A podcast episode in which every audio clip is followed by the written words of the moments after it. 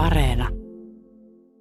In this week's show, we look ahead to Finland's historic first ever county council election, and we hear some shocking revelations about working conditions in Finland's food service industry.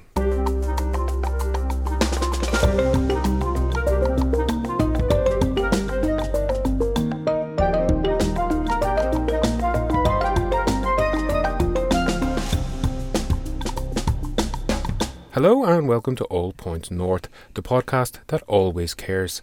I'm Ronan Browne, and joining me for this week's show is Zena Iovino. Welcome, Zena. Hi, Ronan. Happy New Year. Yes, Happy New Year to you too. It's the first show of 2022, so of course I have to ask have you made any All Points North New Year's resolutions, Zena?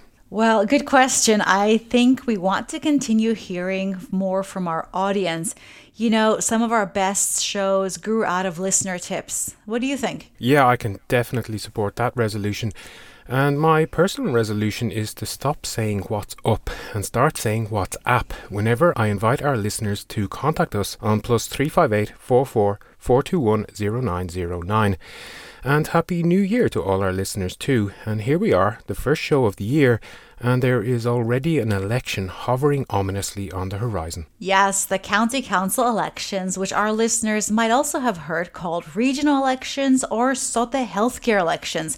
They're scheduled for Sunday the 23rd, which is just over a week away and advance voting has already started. Yes, and as I mentioned at the top of the show, these elections are historic, the very first of their kind in Finnish electoral history, and they herald a historic reform of Finland's social and healthcare services. History, history, history being made. Yet, the elections are taking place in something of a shadow. Obviously, the worsening COVID situation and the Omicron variant are a significant part of that shadow, but there does seem to be some confusion among voters about exactly what they are voting for this time, especially as municipal elections were held just over six months ago. So, to get an idea what people are thinking about this election, we sent our new colleague Melanie to Tampere to find out what people are saying. Melanie is a journalist at Deutsche Welle in Berlin but she's spending the next eight weeks here in Finland with us, getting to grips with Finnish media, culture, and society. And the first woman Melanie spoke to in Tampere said she wasn't planning to vote. I don't think so. Because I don't have any idea about the election. I don't know how it goes. I'm, I'm, I'm, to be honest, I just don't care about enough. This, this vote will affect people that are in a bad position, and uh, the most likely outcome is that people with good income that don't need to worry about something like healthcare we are the most likely people to vote, and they don't really care if they if the public services don't get, get cuts. I'm not much into politics. I much more prefer to just do my work, and I think things are fine as they is. I'm a foreigner. I don't know who to vote when I come out there, which party, which person, you know that's sometimes I don't vote because anytime you, you need to vote somebody in to power, you have reason. So when I just cast my vote for somebody I don't know, what's my reason? Because I don't know what he can do or what she can do or what she cannot do. So definitely I need to know you, trust you, that believe that when you go there, you represent me, what I believe. But it's quite unfortunate that when I comes out here, I see a lot of contestants, but hell of it, who am I going to vote? and that was Melanie Hall speaking to people on the streets of Tampere. As Zena mentioned, Melanie is a journalist with Deutsche Welle in Berlin, but will be with us for the next two months. So if any of our listeners have any story ideas for Melanie or even tips for experiencing Finnish life and culture, do please let us know via WhatsApp on plus 358 44 421 0909. Getting back to the election, the responses Melanie got do seem to reflect apathy. People don't seem to know what the issues are or what these 10,000 candidates are standing for. Yes, but that is why we are here, to help clear that fog as much as possible. We have already produced a number of articles on this election, including a very simple guide. And this week I also spoke with Liina Kaisa Tynkkynen. She is an assistant professor in social and healthcare policy at Tampere University. And I asked her why people should care about this election. I think that even though these are difficult election from many perspectives, I think people think that they don't know too much about these services. I cannot say anything, I cannot vote. But I think it's also about values and priorities, what we want to value in our system, what kind of things we want to do.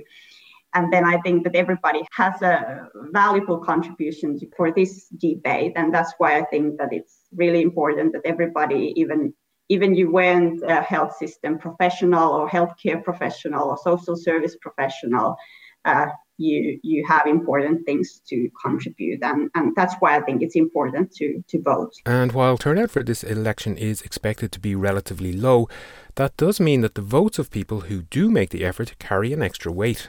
That's true, and in some of our earlier reporting leading up to this election, we heard from our audience on what changes they would like to see made to Finland's social and healthcare systems.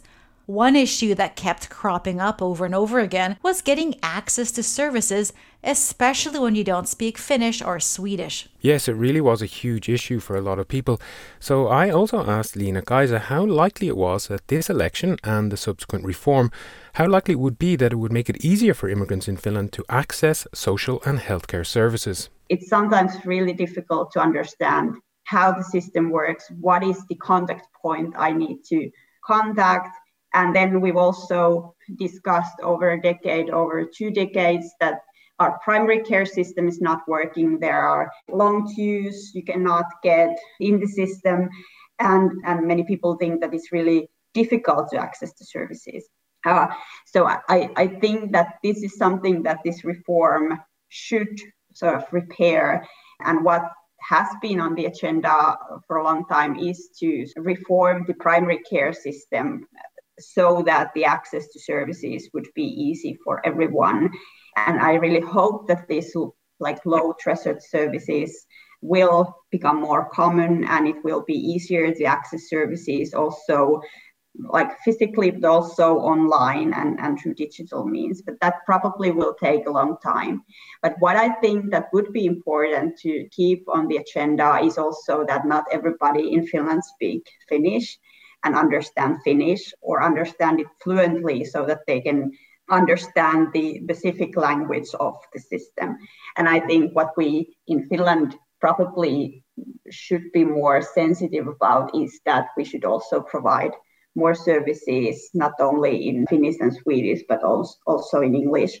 And that was Liina Kaisa Tynkkynen from Tampere University. Before we leave this segment, we should probably mention that in the future, Finland will elect regional candidates in conjunction with local elections. And also a small reminder at this point that Helsinki residents are not voting in this election.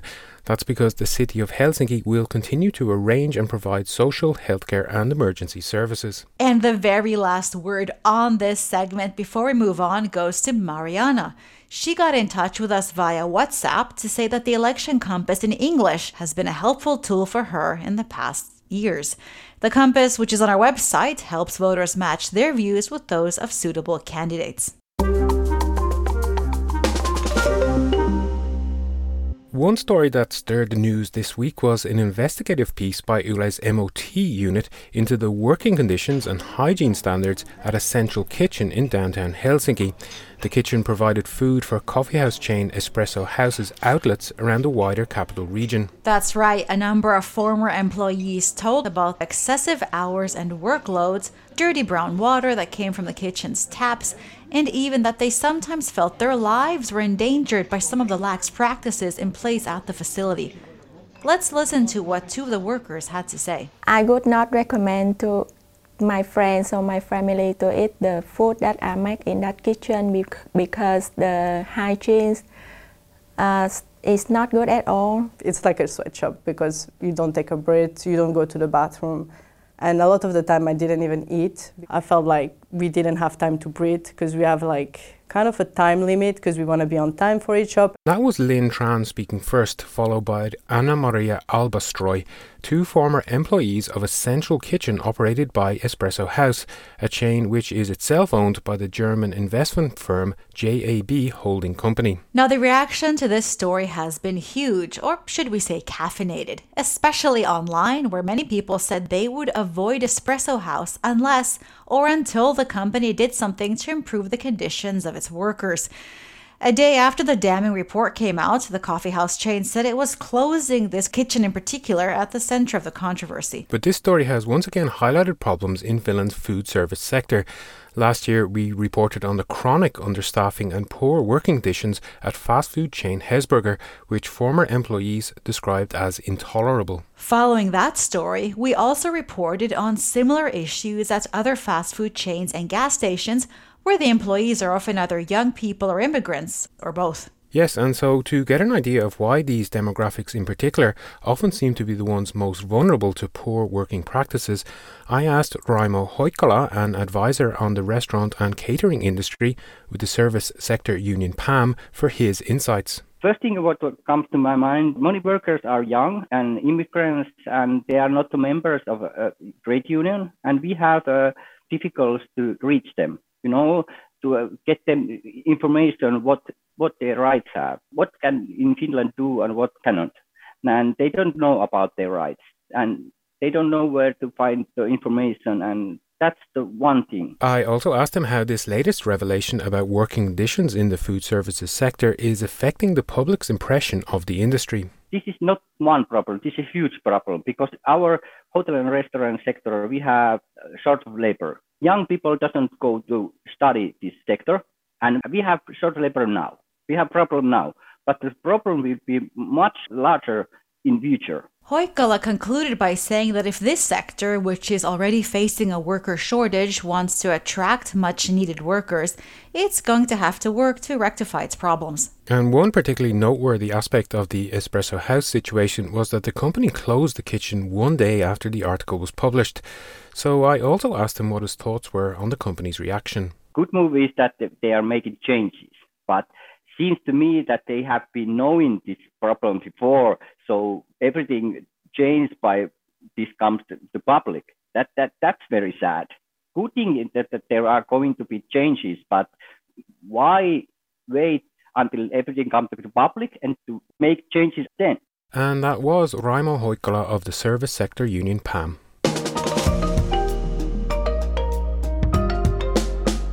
Is it time to round up the week's news? Yes, it is, and I suppose we should start with the pandemic. This week saw the first COVID related death of a child in Finland. The primary school student lived in the Ostrobothnian city of Laihia. A pediatric expert has meanwhile criticized estimates that one out of 50 kids contracting coronavirus develops long COVID. Tea Nieminen, an infectious disease specialist at the New Children's Hospital in Helsinki, said studies so far on children's COVID have been inconclusive. Meanwhile, Public Health Authority THL says it wants the country's pubs, bars, and nightclubs to be completely shut down across the country in an aim to stem the spread of coronavirus. And in the middle of a health crisis, nursing schools are struggling to attract applicants, and thousands of spots are unfilled. Experts have said Finland faces a severe shortage of healthcare workers. Many say the sector suffers from an image problem. And THL published an interactive map this week, which it said was an effort to highlight the ticking time bomb that is Finland's battle with obesity. The data showed that there could be a significant increase in obesity related diseases in Finland over the next decade if strong action is not taken soon. Finland's Supreme Court overturned a defamation conviction handed down to journalist Johanna Vehkoo. The court said that her 2016 Facebook post, in which she referred to former Oulu City Councillor Junes Lokka as a racist and Nazi clown, was a criticism of him as a politician, not as a person. In other news, Tampere is piloting two self driving public buses. The aim of the project is to determine whether autonomous vehicles can become part of the city's public transportation system in the future. Finnish film Compartment Number 6 missed out on a Golden Globe Award for Best Non English Language Film at a muted awards ceremony in Los Angeles. This year's award instead went to the Japanese film Drive My Car. And finally, to a story that just keeps running and running. Recent sightings of a runaway reindeer in Helsinki caused quite a stir on social media during the week, with many people wondering who owned the animal and how it ended up running around the streets of the capital. Police warned motorists to be careful as the reindeer was spotted again and again in different parts of the city. The fugitive was eventually caught by police last weekend in the city's botanical gardens and was taken to Korkeasaari Zoo for treatment. But it's still unclear what species it is, and a DNA test has been sent to the University of Helsinki's lab to determine if it is a domesticated animal or a wild Finnish forest reindeer. And Santa Claus has so far not been reached for comment.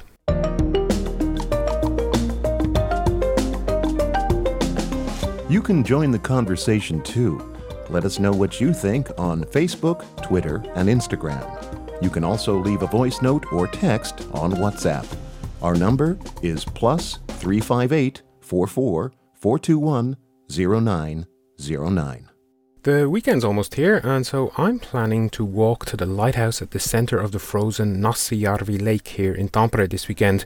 Walking to the lighthouse is like an annual pilgrimage, a rite of winter passage for people here, and there's even a small cafe tent pitched up on the ice for anyone who makes it all the way. Wow, that sounds travel magazine worthy. Will you be my Tampere guide one of these days? Absolutely, I will. And if you're looking for some weekend viewing, I would highly recommend the Four Hours at the Capitol documentary, which is streaming on Yle Areena. It provides an incredible insight into the events around the attack on the US Capitol this time last year. Thanks, that sounds like something worth checking out. And finally, I would like to thank you, Zena, for joining me today. I'd also like to thank our roving reporter, Melanie Hall, our producer, Mark B. Odom, as well as our sound engineer, Laura Koso and of course you, our audience, for listening to and supporting this show. And don't forget to like, subscribe, and leave a nice review, and to check out our website at yle.fi slash news. Bye. Bye.